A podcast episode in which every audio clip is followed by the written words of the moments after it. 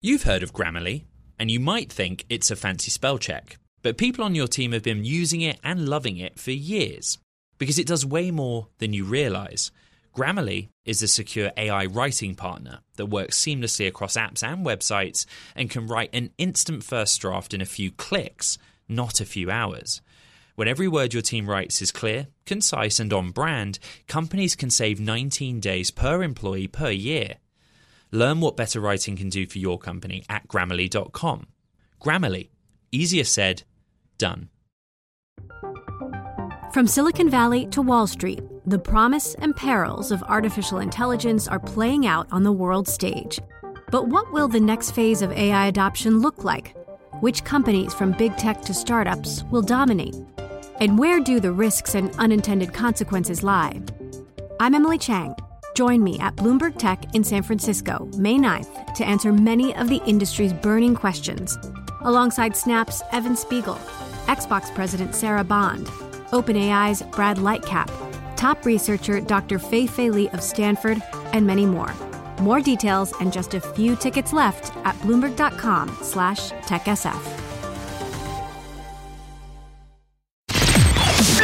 the heart of where innovation, money, and power collide in Silicon Valley and beyond. This is Bloomberg Technology with Caroline Hyde and Ed Ludlow.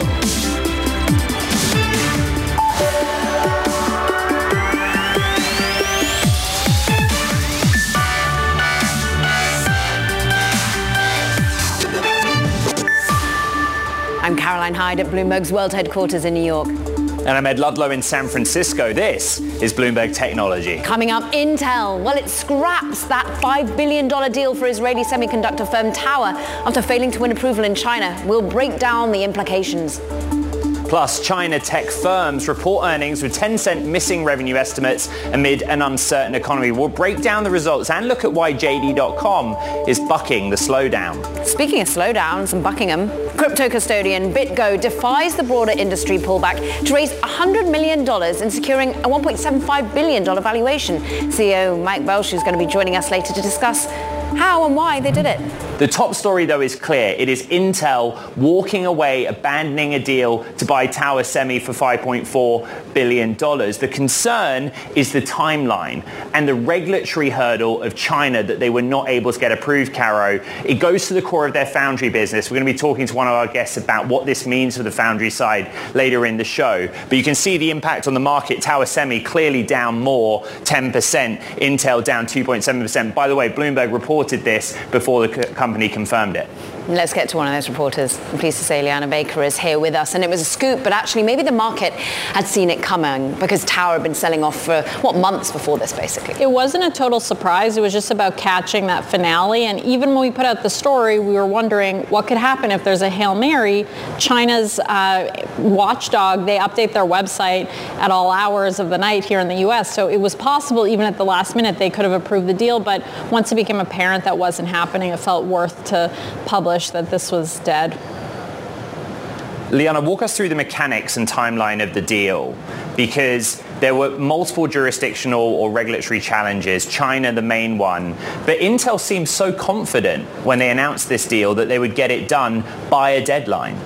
They announced this deal back in February of 2022, so that was already 18 months ago. So it had really been dragging on. China is often the last regulatory hurdle that you'll see in transactions.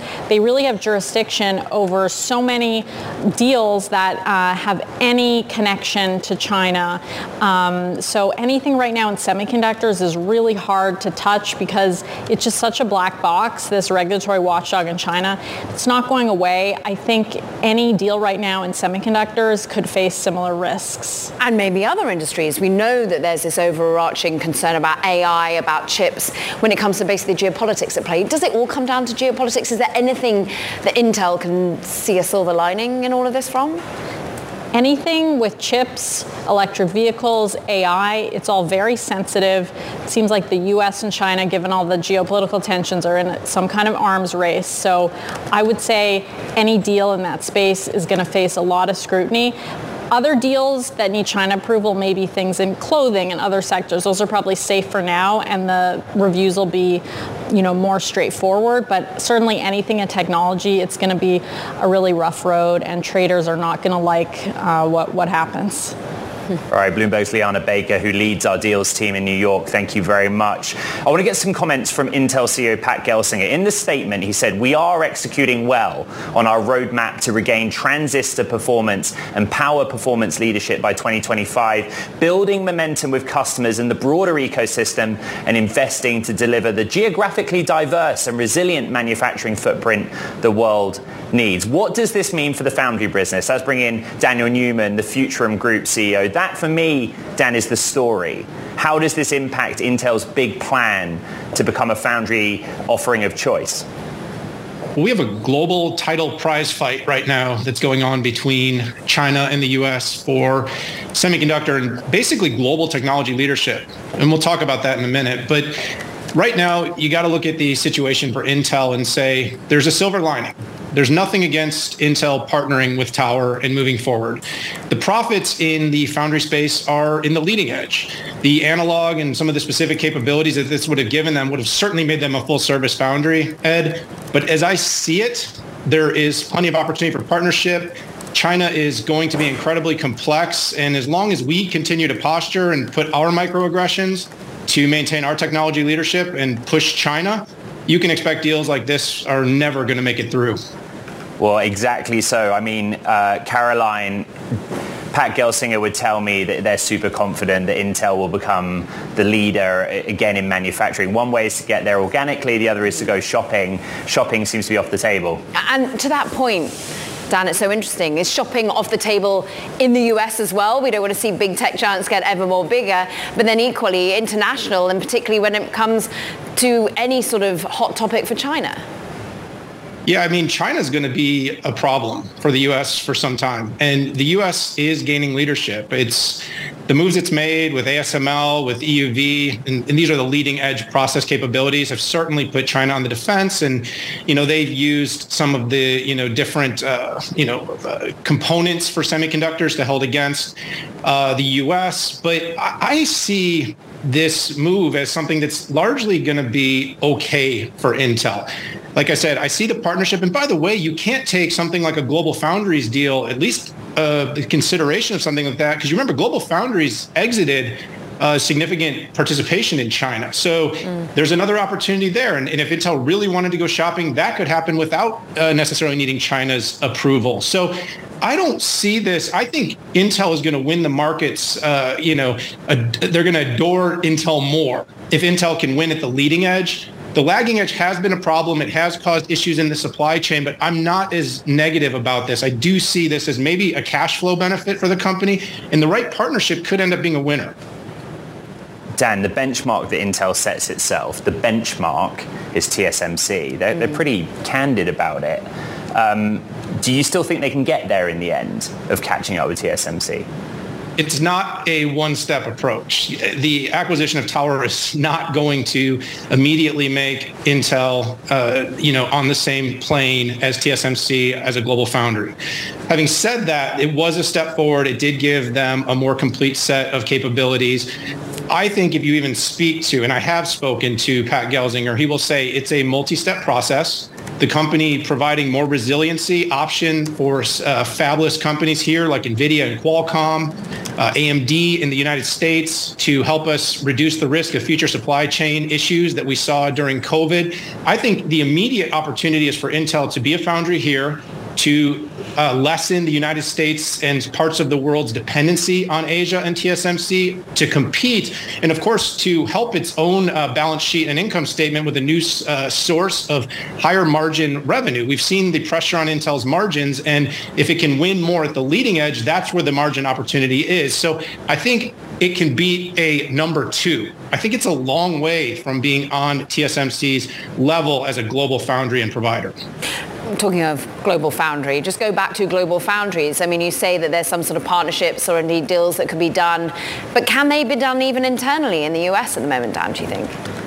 Yeah, the U.S. environment is complex with what Lina Khan has been looking at. And of course, the DOJ looks at some of these deals. Having said that, a lot of the deals ultimately have been able to be completed. We've seen China stop big deals in the past before this one. NXP is a good example.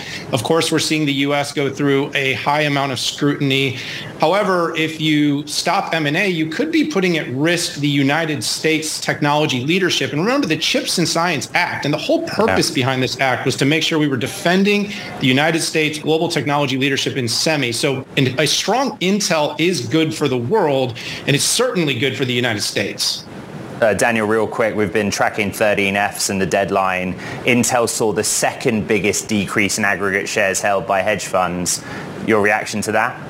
Intel has been under, you know, con- continuous pressure. I mean, look, I, I, don't see, I haven't had a chance to review the exact positions and the changes in the positions. What I would say is Intel's had a nice run. It's shown some promise. It did have a better quarter, but the outlook, uh, the complexity, and of course, China as a whole, China's economy as a whole, continues to make uh, a lot of the technology plays a little bit risky in the near term. Currently standing at what 14, 15% of all the ratings from analysts on Intel are currently a sell. We keep an eye on that stock. Meanwhile, Dan Newman, we thank you as always for your analysis. He's of course from Futurum Group. Meanwhile, speaking of chips, we've got to stick on it, Ed, because we're watching shares of Samsung. Look, the ADRs at the moment, company cutting its stake in European giant ASML by more than half in the second quarter. Look, it's selling out of this because it actually wants to use the proceeds of those sales of that chip equipment maker to invest in itself and chip production lines as the world's, well, currently largest memory maker is trying to beef up its own, guess what, chip making business. So quite the theme, hey?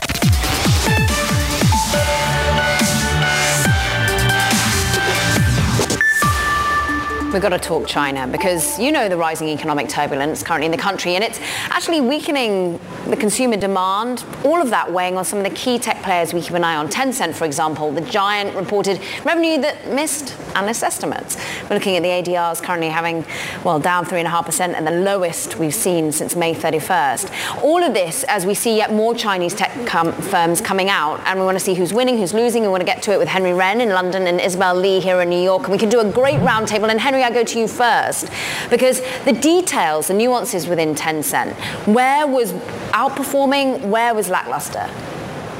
Yeah, so um, two elements are in play here. So one is advertising. So Tencent is seeing gains in advertising basically because it's pushing through its TikTok-like uh, video stream in its super app called WeChat. So basically that's the gaining part. But um, so the disappointing part is in uh, gaming. So when we talk about gaming, it's about domestic games, it's about international games. So both gaming revenues at home and at abroad or uh, lower than analyst estimates. So Tencent was saying like this is a temporary phenomenon and they should um, these revenues should rebound in the third quarter because um, they're pushing they're less pushy about in-game commercialization for these gamers for these players during the quarter to protect the game longevity.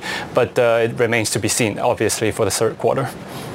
At the company level, JD was a very different story. Sales beat estimates, and Henry, we'll go to you in a second on the specifics. But you look at the ADRs, the US listed shares of both, they're both markedly lower, Isabel. Investors are, are basically very concerned here about the strength of the Chinese consumer and the Chinese economy. Exactly. Like Tencent is one of the biggest companies in China. Its business portfolio spans finance to entertainment. And because it's seen as a barometer of China, what does it tell us? And China's weakened, China's growth has really sputtered as of late. It's almost kind of a be careful with what you wish for kind of situation because in the beginning of the year, everyone was hoping for this big rebound to spur global growth. But then when that didn't happen, investors were hoping that, okay, maybe we can wish for a little weakness so that the Chinese central bank will inject liquidity and spur the economy. But now we have data after data showing weakness in China, and obviously investors aren't liking that. And I think these two, Tencent and even Alibaba, which reported last week are just really um, a concrete example or the epitome of the Chinese growth in general, which has been lackluster. Henry, the story with JD is one about e-commerce and this, the 618 or June 18 festival. What were the numbers?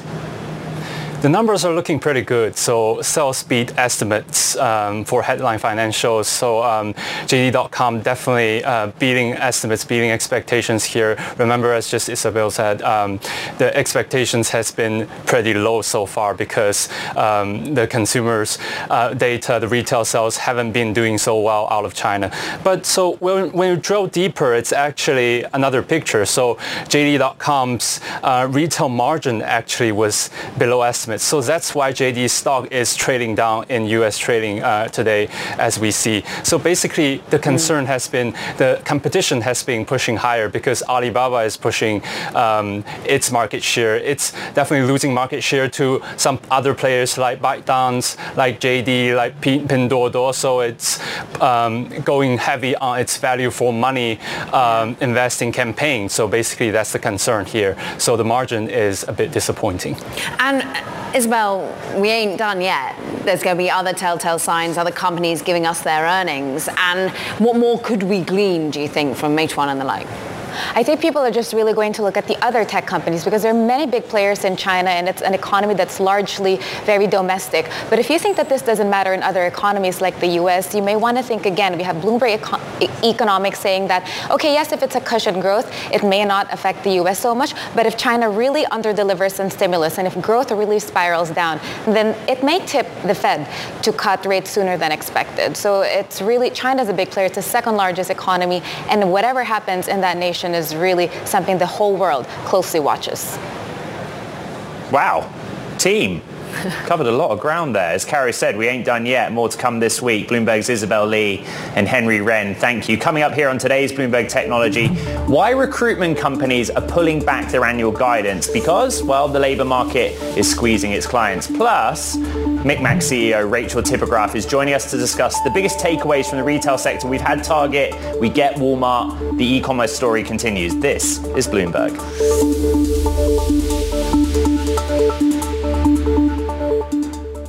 What if everyone at work were an expert communicator? What if every doc, message, and email they wrote was perfectly clear and concise? Inbox numbers would drop, customer satisfaction scores would rise, and everyone would be more productive. That's where Grammarly comes in. Grammarly is a secure AI writing partner that understands your business and can transform it through better communication. Companies that use Grammarly save an average of 19 days per employee per year that's because with Grammarly's AI, what used to take a few hours only takes a few clicks, like generating an instant first draft in your company voice or tailoring a message to your specific audience and goals. And Grammarly's personalized on brand writing help is built in everywhere your team works across 500,000 apps and websites. Plus, it's safe, secure, and already IT approved. Join 70,000 teams who trust Grammarly with their words and their data. Learn more at grammarly.com. Grammarly, Easier said, done.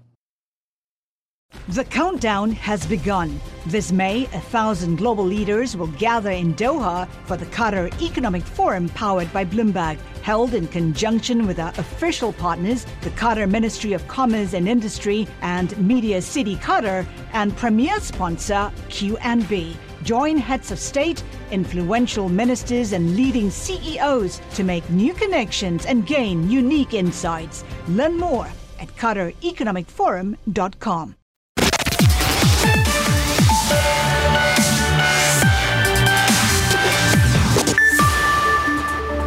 All right, it's time for work shifting, where we look at the changing landscape of the labour market amid advances in technology. First up, recruitment companies are abandoning annual earnings forecasts amid a squeeze which has been spurred by a softening labour market in which employers are paying for fewer job listings. ZipRecruiter withdrew its annual guidance, citing atypical hiring patterns in the first half after cutting 20% of its own staff in May. And the owner of Indeed and Glassdoor warned it was not sure yet whether growth would return return, despite expecting $500 million of annual cost savings after chopping about 2,400 jobs, including about 15% of Indeed's workforce. And in an effort to narrow the gap between operations in China and India, Foxconn will begin production for the iPhone 15 in its plant in southern India. Sources say the factory is preparing to deliver the newest devices only weeks after they start shipping from factories in China. Before the iPhone 14, Apple had only a slim sliver of its iPhone assembly in India, which lagged China output by six to nine months. That delay was re- drastically reduced last year, and Apple produced 7% of its iPhones in India at the end of March.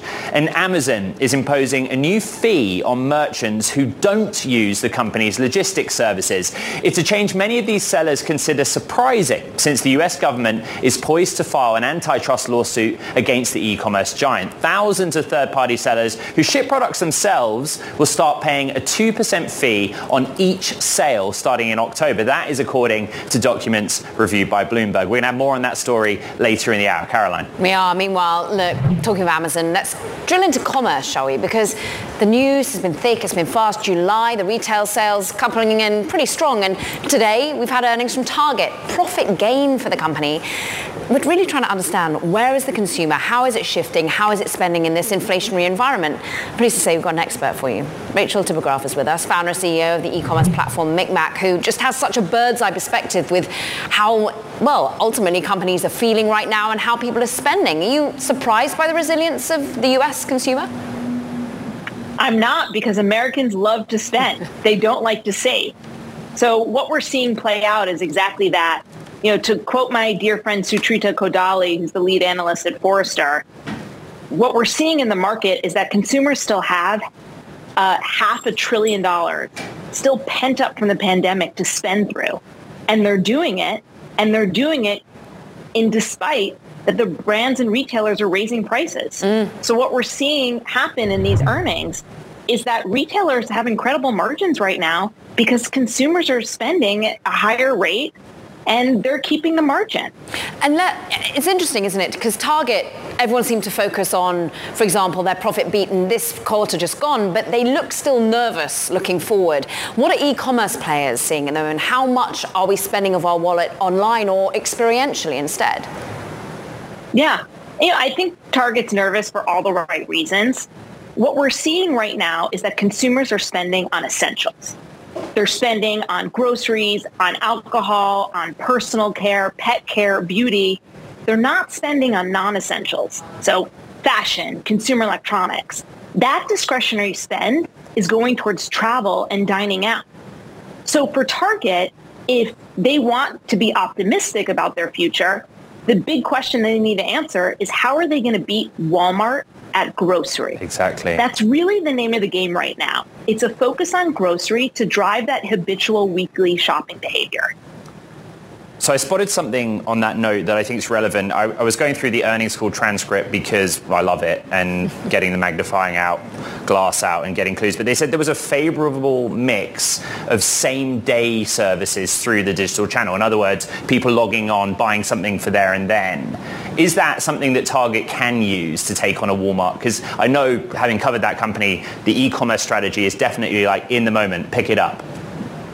Yeah, absolutely. So it's what the industry likes to call buy online, pick up in store. And it's really profitable.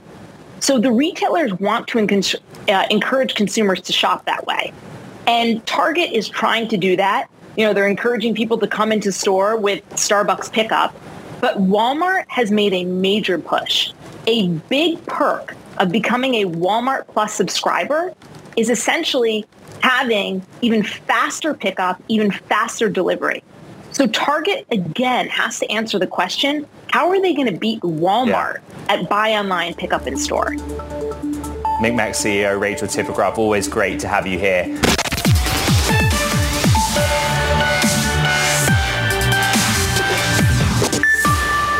Welcome back to Bloomberg Technology. I'm Caroline Hyde in New York.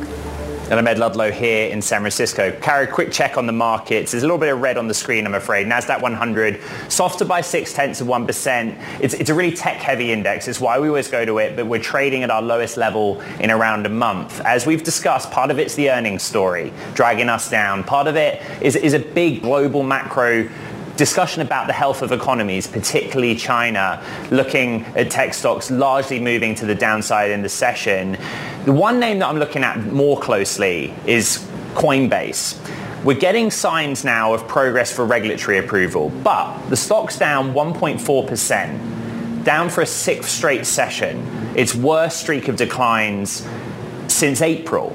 We started the session higher, as you can see right behind me, but we quickly fell away. get the details on the regulatory progress, and then understand the reaction with Bloomberg Sonali Basak, who joins me from New York. Explain both to me, Sonali. This was supposed to be a really big move for the industry, and then you look at shares lower, hard to understand. Well, our, all things start and end with where crypto is going, and Bitcoin itself has also been under pressure the last several days, Ed. But if you think about it also, the point that we're making is what does it mean for Coinbase to become a futures clearing merchant? Remember, the idea of this was uh, that they have tried for this for a couple years, and the derivatives market, the futures market in particularly around Bitcoin in itself has become very, very, very large. And for Coinbase to become a futures clearing merchant it adds another player in a market that, as CoinFund's Chris Perkins has pointed out online, has become smaller over the years in the broader derivatives markets.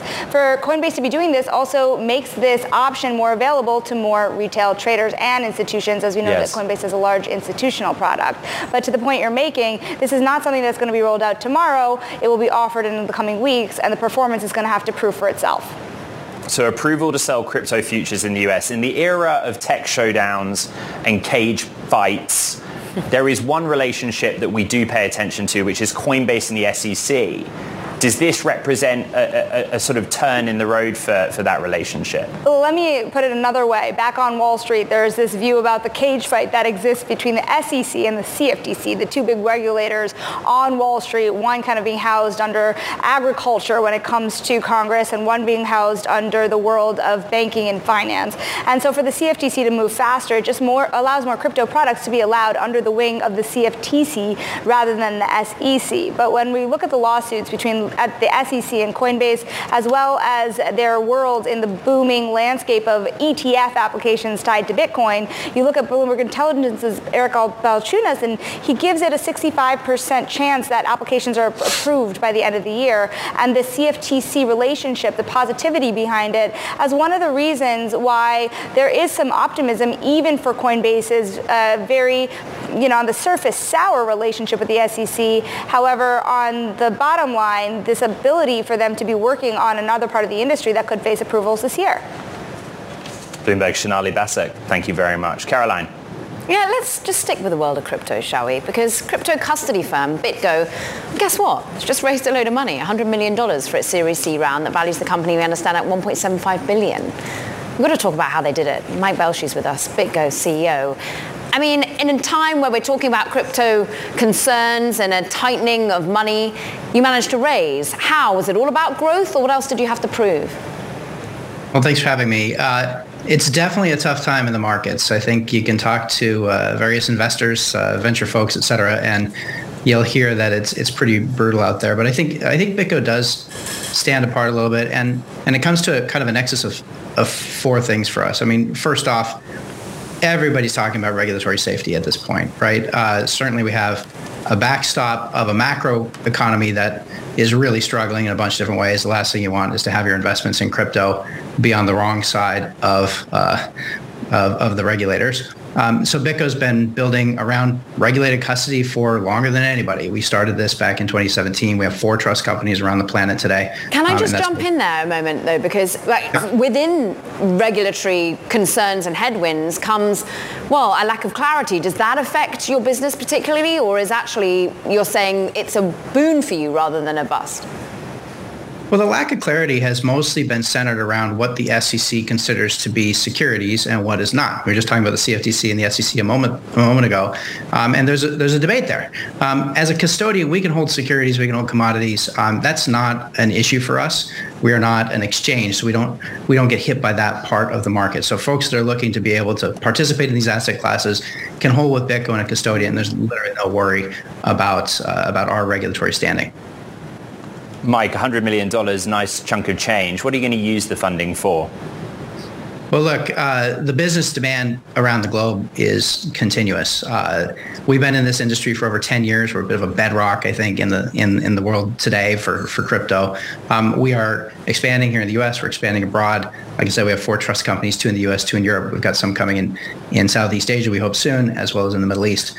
Um, so we hope to put that together as well as uh, robustify, if that's a word, uh, for our product line. Make sure that we're picking up some some adjacent adjacent products and services that can really round out the, the service of a custodian. You have some uh, interesting history in, in M&A or attempted M&A. So I, I wonder if you go shopping and you try and do some M&A, how will you do it differently this time around to pull off a deal? Well, uh, look, I mean, you do diligence in, in deals. And if somebody expects that you know everything is perfect before you do the diligence, they probably don't understand how the process works. But as long as we've got diligence that is uncovering the problems and finding it before we get into anything, then then that's certainly not an issue. So I'm sure you're talking about, about Prime Trust. And look, our diligence was great. Indeed. Uh, we found everything that was there and we're like, yeah, well, this isn't going to work. What's interesting, of course, on the M&A front was also the fact that you were going to be bought at a lower valuation that you are now, which is quite amazing considering the turbulence that we've seen since 2021 when Galaxy Digital was looking to buy you and how that unwound. How are you bringing transparency to your investors? And can you bring us a little bit of transparency of your investors? Because you haven't said who they are, but you've had the OGs of Pantera backing you before and then Goldman, other institutions. Is it people who are crypto, crypto native who want to invest in you or is it other institutions around the world? Well, certainly we've seen investment interest from kind of all segments. So, you know, Goldman Sachs has been an investor for, for quite some time as well. With relation to Galaxy, they're still an investor also. You know, back in 2021 when we coined that deal or signed that deal, um, it would have made great strategic sense. We were trying to bring together some of the best of Wall Street and the best of technology and crypto with what BitGo had. Um, look, the SEC wasn't ready to help Galaxy be public in the United States. They're a Canadian listed company, they're not US listed. And the SEC is still struggling about how to have you know, U.S. public companies. So Coinbase got through the door, you know, a little bit before the current administration. Now, you know, that's locked up, and and there's been no crypto companies through the SEC recently. As that turns, you know, Big will be here. Will be a lot bigger. Um, very excited about the opportunity we have going forward. Sure, we had liked the the Galaxy deal at the time that we signed it. Times have changed. We've grown a lot. Um, we've expanded in market share pretty much across all segments. Um, I think Galaxy's got its own struggles. Wish them very well but uh, we're happy to be running it on our own, um, and we're in good shape. Mike, I want to stick with, with Caroline's question. $100 million round, $1.75 billion valuation, entirely new investors in the round. So who are they? Well, we haven't revealed that yet, so we'll reveal it when it makes sense well, for I'm us. I'm giving you the opportunity to do that now, Mike. Thank you. I appreciate it. Uh, we'll get back to that. But you know, look, it's all good investors. Outside uh, outside investors that are new, uh, you'll recognize some of the brand names, and uh, when it makes sense for us to do so business wise, we will absolutely share.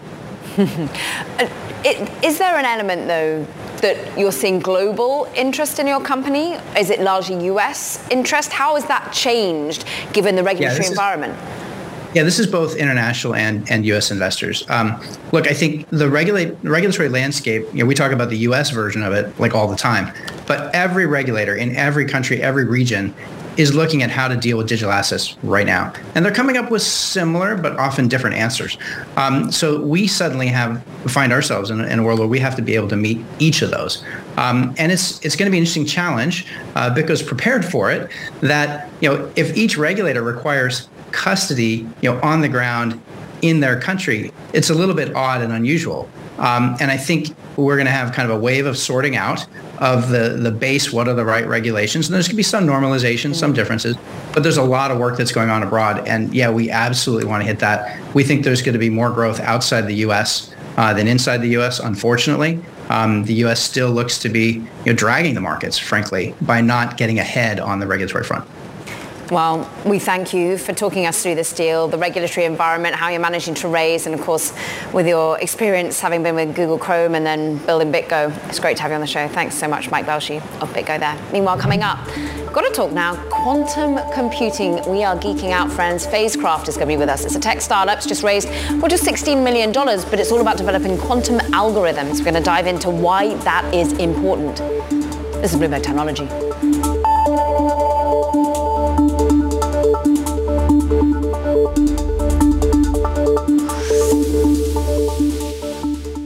What if everyone at work were an expert communicator? What if every doc, message, and email they wrote was perfectly clear and concise? Inbox numbers would drop, customer satisfaction scores would rise, and everyone would be more productive. That's where Grammarly comes in. Grammarly is a secure AI writing partner that understands your business and can transform it through better communication. Companies that use Grammarly save an average of 19 days per employee per year That's because with Grammarly's AI, what used to take a few hours only takes a few clicks, like generating an instant first draft in your company voice or tailoring a message to your specific audience and goals. And Grammarly's personalized on brand writing help is built in everywhere your team works across 500,000 apps and websites. Plus, it's safe, secure, and already IT approved. Join 70,000 teams who trust Grammarly with their words and their data. Learn more at grammarly.com. Grammarly, easier said, done. The countdown has begun. This May, a thousand global leaders will gather in Doha for the Qatar Economic Forum powered by Bloomberg, held in conjunction with our official partners, the Qatar Ministry of Commerce and Industry and Media City Qatar, and premier sponsor QNB. Join heads of state, influential ministers, and leading CEOs to make new connections and gain unique insights. Learn more at QatarEconomicForum.com.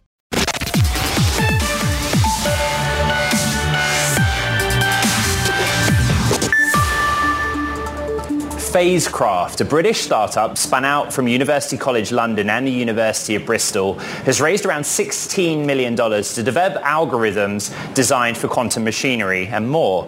Joining us now from the UK, Ashley Montanaro, Phasecraft CEO. I've been really excited about this one.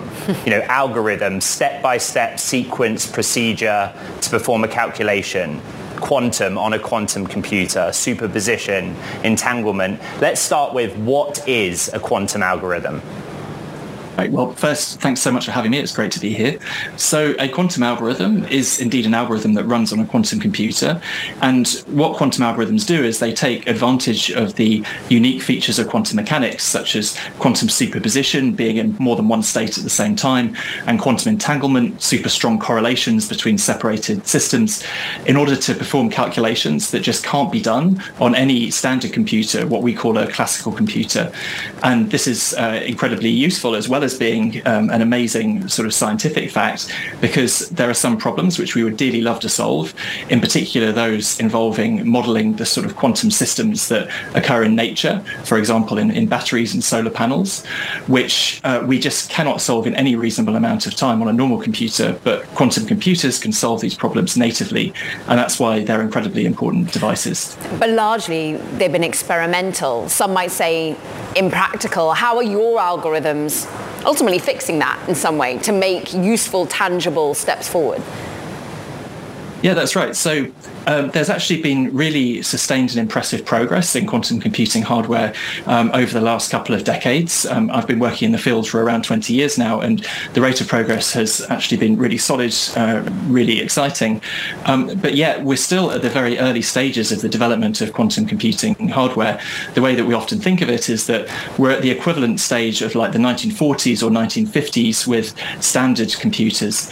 And um, while there are still, you know, some important things that we could do with the sort of computers that we had in 1950, uh, they were still relatively limited. And that's why back then you needed to come up with incredibly efficient algorithms to get the most out of these devices. And that's exactly what we're trying to do now with today's quantum computers.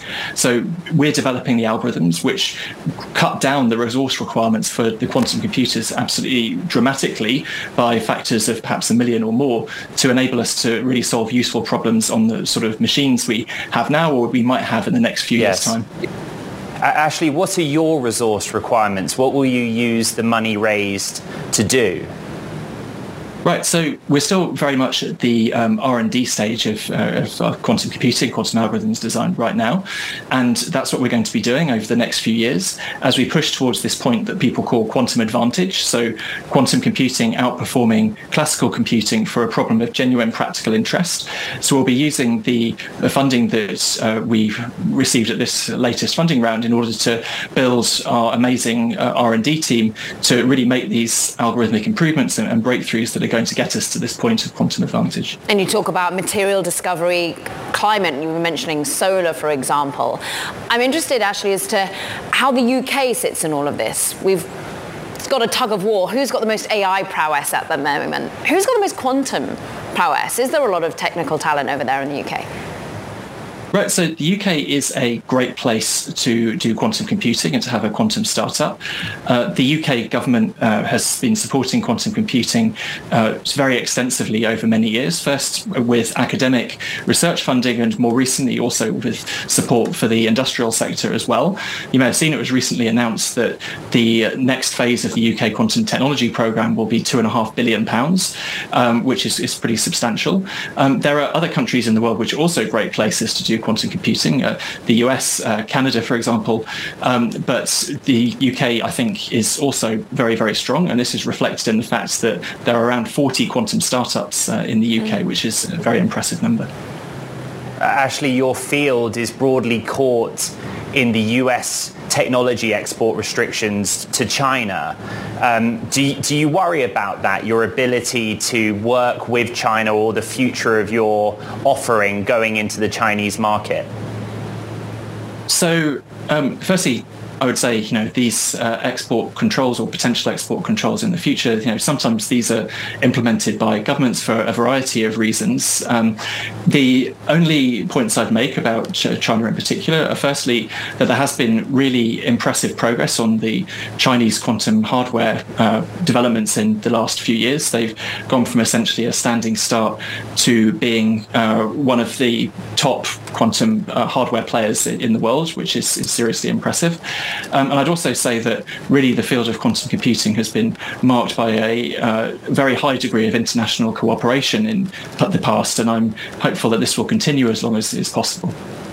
Ashley, great to speak with you. Thank you very much indeed, Ashley Montanaro from Phasecraft, CEO, co-founder, on their raise and what they're going to use the money for.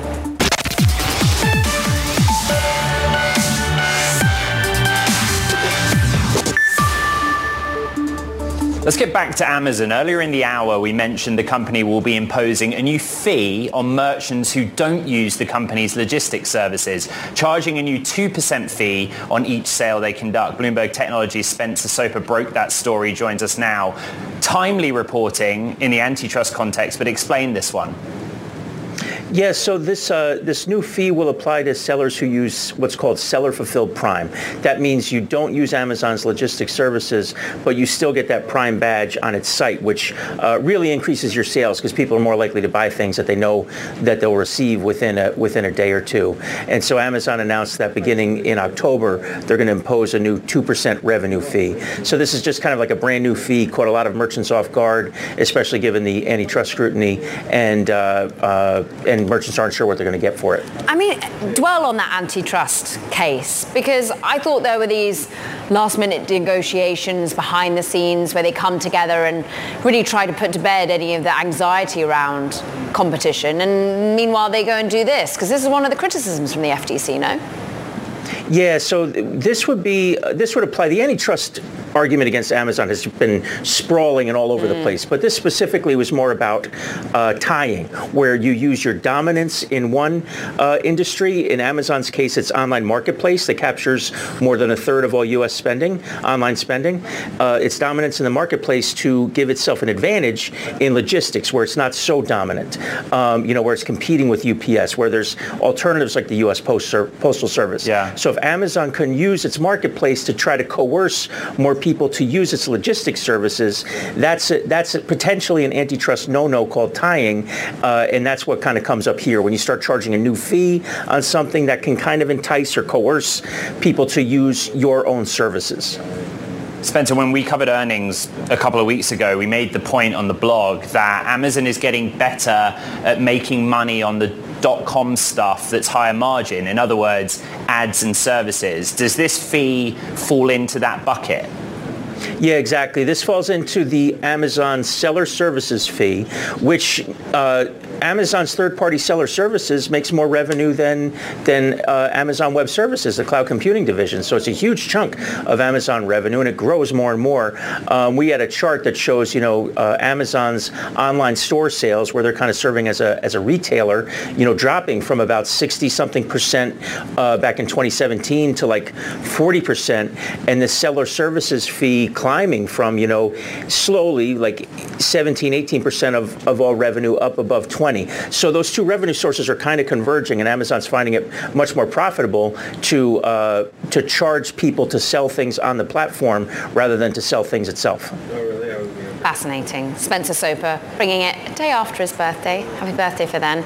We thank you. Meanwhile, look, You've got two Brits, well, one Welsh, one English on set. So what are we going to talk about? We're going to talk football because you pointed it out, Ed. Google Trends showing searches for the FIFA Women's World Cup absolutely surging, as well as one Lionel Messi too after he Yeah. did some pretty fancy footwork for Miami. But I've just got to shout out for the Lionesses at the moment. 3-1, they're going to take on Spain.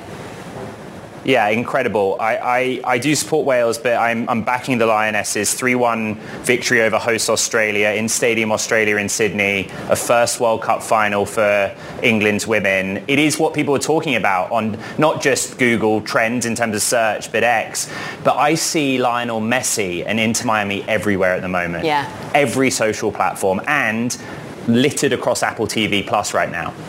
We want to hear about sporting prowess. We want to hear about extraordinary talent. We want to be able to discuss it across social media, whether it's via sort of anecdotes or quotes or, or patriotism, like I was doing a little bit earlier, because you know Yeah. it might be coming home, as they call it in England. But it is notable that Lionel Messi has just been such a win for.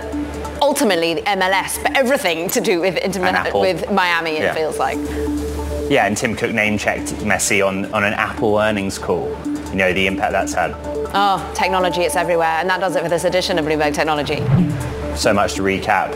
Huge week so far. Check out the podcast, Apple, Spotify, and the Bloomberg platforms. From New York and SF, this is Bloomberg.